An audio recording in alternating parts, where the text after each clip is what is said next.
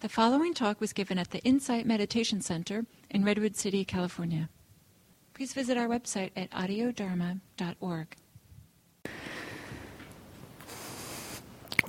So, good afternoon. Welcome back. I hope that was an opportunity to settle in and digest not only the food, but maybe a little bit of what we talked about this morning, because we're going to move on this afternoon to some other aspects of renunciation and some other ways of seeing it. So we'll start now with looking more more of a focus on the mental or more maybe internal renunciation. What's going on in the mind when we are working with uh, renunciation practice? This is, of course, relevant for our talk earlier about material renunciation because um, you know what's going on in the mind has a big effect on what we're able to let go of externally. And certainly, uh, as Ruby talked about so beautifully, what we see when we attempt to do renunciation, like letting go of reading fiction or uh, food or other things, what we run into is the desire in the mind. And the mind telling us why we really need that and getting angry about not being able to have what it wants. And so, you know, regardless of the, the object, we have to work with what's going on in the mind. So this is our chance to single out that, uh, that aspect of renunciation and explore some of the possibilities that come when the focus is on the mind like that. So now we ask, we can also maybe extend the question beyond just the physical requisites to ask what is needed in our mind also. And so this is really interesting territory because it begins a deep examination of, of desire, of thought, of views, particularly views about the self, and conceit and other things that are happening in the mind. A friend of mine um, years ago went on the New Year's retreat at Spirit Rock, and she came back and she said, "Oh, the retreat was all about renunciation for me." And I said, "Really? What you know? What did you do? Did you do the eight precepts?" And she said, "Oh no, I didn't do any of that. I just watched um, every thought that came into my mind, and I asked, was that thought needed?" And the answer was always no. I thought, yeah. Yeah, and so she just realized so much of what was going on in her mind was um, chatter of various kinds. Now, it's not that we stop that from happening necessarily, the mind kind of does that, but it's helpful to know that it's not needed, because then we're less likely to pick it up and start running around with it and doing things with it, right? So I'm going to go back and read a couple of quotes that I read, a couple of things I said earlier, just to get this different angle on them. So this is a quote from Gil. Renunciation is the capacity to let go of any desire which might cause suffering and hurt. Without being able to let go of a desire, there is no freedom. So we see that there's this juxtaposition in the mind of being able, the capacity, having the capacity to let go of desire and having, you know, having freedom. So maybe there's a juxtaposition between attachment to the desire and freedom. And we can feel that in the mind. Um, there's almost a feeling of contraction around, you know, the um, desire. People say that their mind darkens or closes or gets smaller in certain ways when it's fixated or focused on something, driven towards something. And there can be a literal feeling in the mind of openness, spaciousness, ease, um, freedom when that is let go. So we can tune into, as we practice, we learn to tune into that sensation in the mind so that um, that's the place where we can do the letting go before we have to be working with the results of the mind, the actions or the words that we've done because of the mind. And this goes to what um, the example that Mirka gave of Munindraji letting go of the anger in the moment. So he didn't have to snap at the person who had made him angry and then and then realize, oh, whoa, I'm angry, and then clean that up somehow. It's good to get good at cleanup, um, but he saw that in his mind before it turned into any kind of an action externally, and was able to let go of it there. And then Joseph Goldstein said that a renunciation is non-addiction. So this is a similar feeling in the mind. You know, we imagine we we imagine the feeling of addiction of having to have something, needing. Uh, the whole world becomes about that. It's said, you know, that a thief only sees the pockets when he sees a saint. you know, so it's like just seeing what we're interested in um, versus the openness of not needing a particular thing from a situation or uh, and then having the mind be open and able to take in much more and able to respond much more effectively to what's actually needed as opposed to what the mind is projecting that it needs. And then here's an additional one uh, from Suzuki Roshi. True renunciation is not giving up things, but accepting that they will go away. So that puts an inter- a different spin on it. You know, it's that uh, it's not so much, we can think of renunciation as this thing that we do. You know, we have things in our life and we're going to let them go or we're going to refrain from using them or we're not going to take them in. It's all this kind of manipulation, um, which is, of course, one side. You know, Ruby talked about skillful development. Uh, but there's also a sense of things are going away anyway, so we don't have to uh, we don't have to give them up or let them go. We just have to be okay when they naturally end.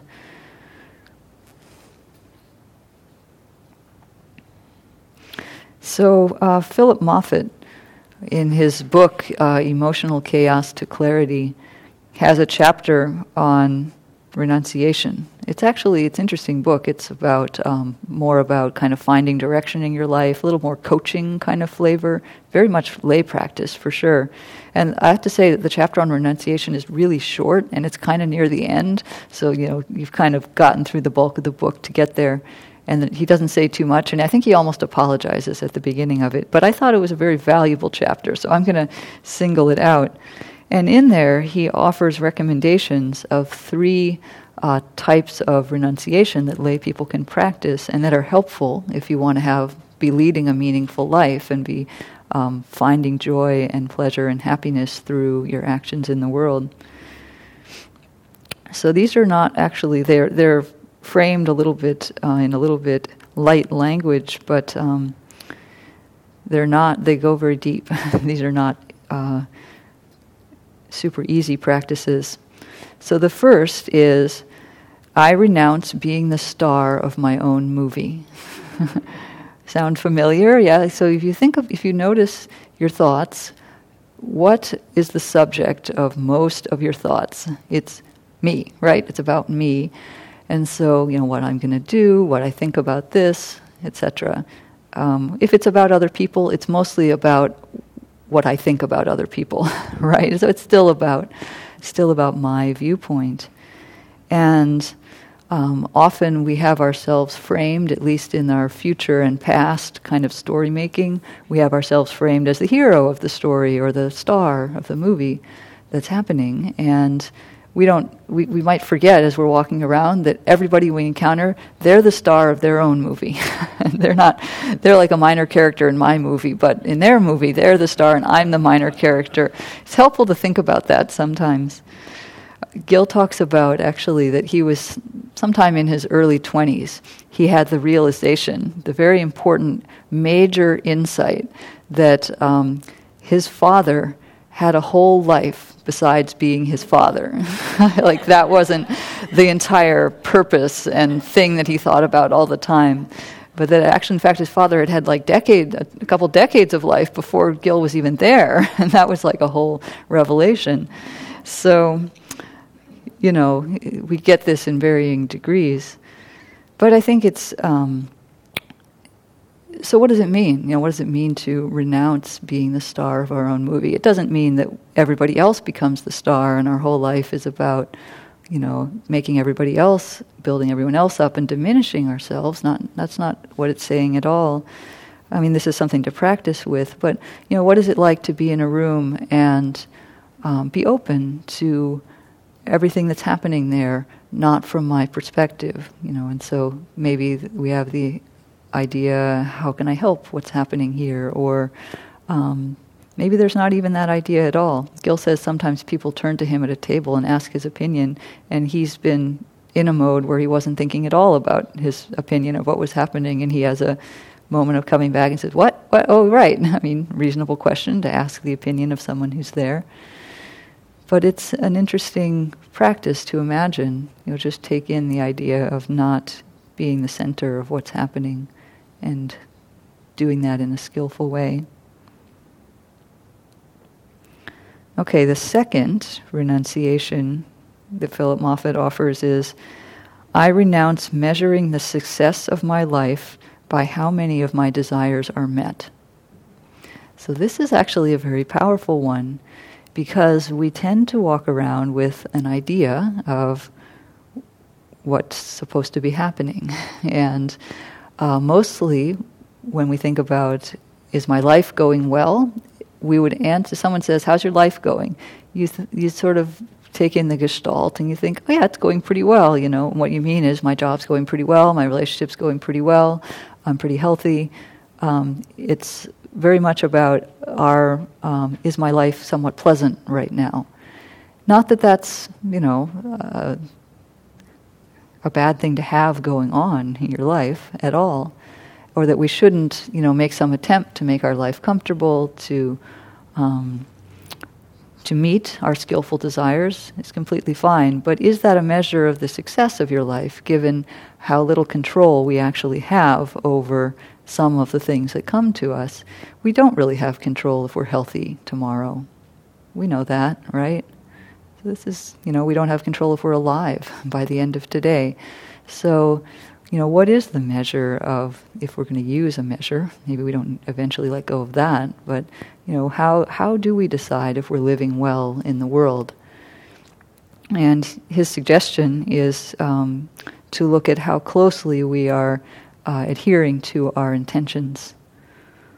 not the results necessarily, but the intentions, which Ruby talked about so beautifully. It's the, the spirit of what we're, you know, what we're doing in the world, our values that we're living by.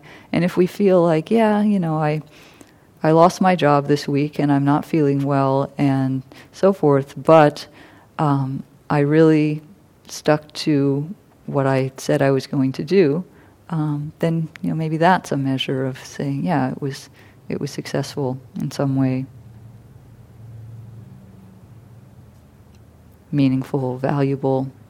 I mean, he uses somewhat business language because he works with a lot of business people, but I think that this can also go very deep. We can also, as spiritual people, begin to measure the success of our practice by you know, how many attainments we think we have, or how many retreats we've been on, um, how many official training programs we have certificates from, you know, these kinds of things. And uh, these aren't necessarily um, going to be the most valuable either.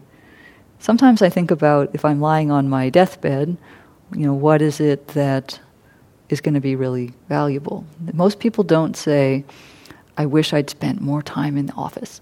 you know, so that's kind of an extreme example. But in the same way, you know, if um, if life was about meeting all of my desires, I don't know if that would be the most meaningful thing that I could have by the end. I think it would be more about, you know, developing wholesome qualities, understanding my intentions, learning to align my external behavior with my internal values those kinds of things. So, this is a big renunciation compared to the usual measures that we're given your salary, your house, your car, your iPhone, you know, the other things. This is completely different orientation. And that's why it goes in the idea of renunciation to go against the stream of what we're offered in mainstream Western society. So if you've mastered those two completely, you can go on to the third. No, I'm kidding. Uh, which is, I renounce my attachment to being right. Ooh, really? Ooh. Philip said that was the hardest one for him because he had grown up um, at a, in a situation where it was very important somehow that he defend his um, way of seeing things. I don't know, if we have, may or may not have had that conditioning, but nonetheless, uh, everyone has, to, we, we, enjoy being right, right? We, and sometimes um, I've certainly found myself uh, sometimes adhering to being right over what was skillful in the situation. You know, um, so really pointing out that uh, there really should have been a period at the end of that sentence or something, um, when it actually was kind of hurtful to the person that I was criticizing the way they had written something, and, and that it was so much more important in that moment to um, to support what they were doing, for example, than to worry about every last detail, even though I was right. You know, maybe I wasn't. Sometimes I'm not right, but that brings up the important question of do we know when we're really right? But you know, so this is um, this is a renunciation very much of our image, our stance in the world. And this is starting to let go, I think, of deeper things, ways of being, habitual um, positions that we take, and selves that we are in the world, how we want to be.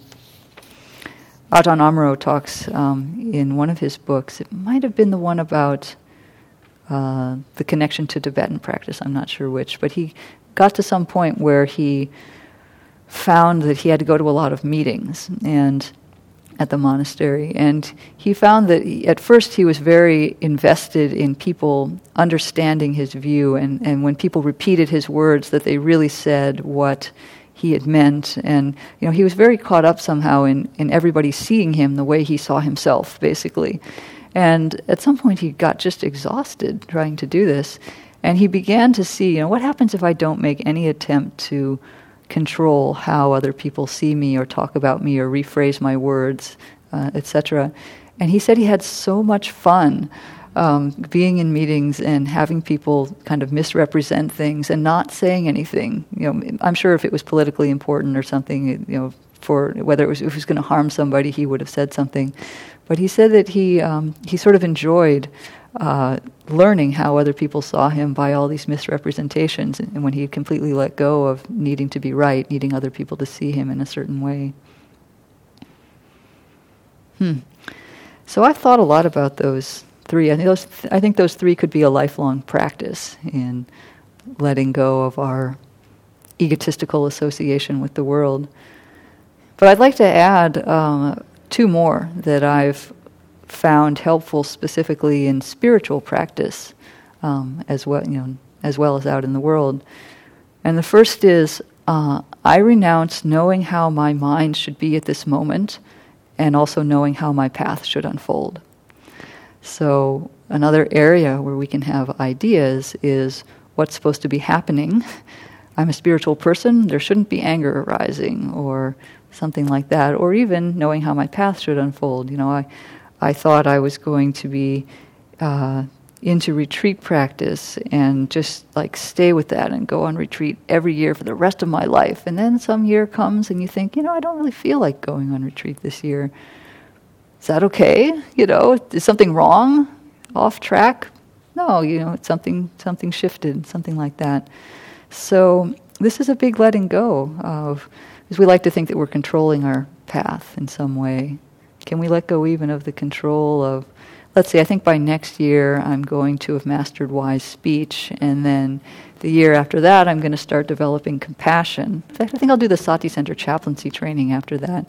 And then after that, I'm going to, uh huh, and who's, who's all the I doing all of that? So we don't know what's going to come up next in our practice. We don't know what is the next layer in our mind that's going to need to be cleaned out, in a sense. And then maybe a subset of this, but I'll add it as the last, is I renounce trying to walk other people's paths. How many of us have done that? We've seen somebody, somebody inspirational maybe, who um, seems to really be at a flourishing time in their life, and we sort of look at what they've done, like, oh, that person quit their job and joined the Peace Corps, and then, you know, discovered a retreat center at the place where they'd been at the Peace Corps, and their whole practice unfolded from there. You know what? I'm going to quit my job and join the Peace Corps. That's it. That's going to be the solution for me. Um, so this can happen, right? Usually, uh, the specifics of what somebody else did are not going to be relevant for our path. The, the exact specifics are not going to unfold the same way. So now we can have the intention to say, oh, okay, I get the idea. They let go of their view of how they should be in the world. That's how they were able to quit their job. What if I were to let go of that? So, and see what unfolds for you in that intention. But I, I just caution against the specifics. You know, usually we're trying to walk somebody else's path in that sense, and we get our own path. we get our own path.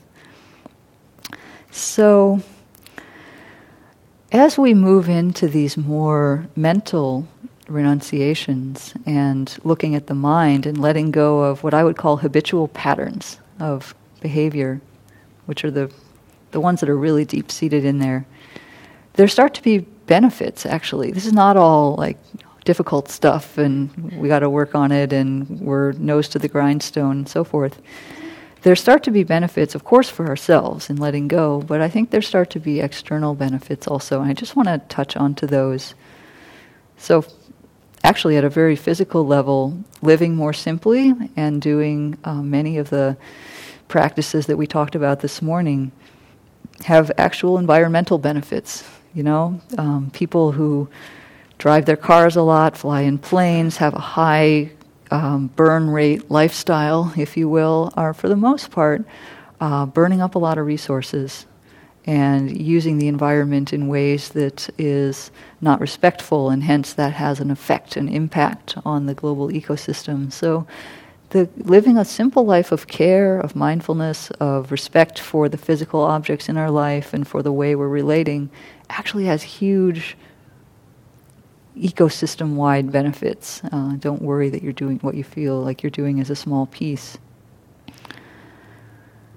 And then, maybe more deeply, as the mind lets go and we're less caught up in the drama of our story, we're not the star of our own movie anymore, and so forth, um, we have an increased capacity to serve others.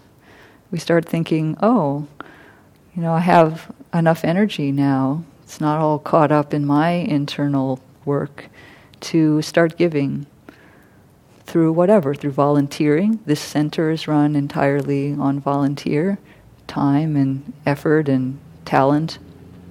And finding ways to serve others in the world. So, you know, we go out and volunteer somewhere and um, help teach teach people to speak English when they're new arrivals in this country, for example, or uh, serving the poor, serving the homeless, whatever is attractive to your heart, that becomes much more available once we're uh, we've done some of this internal letting go, and it's not about uh, getting and having and being and doing and so forth.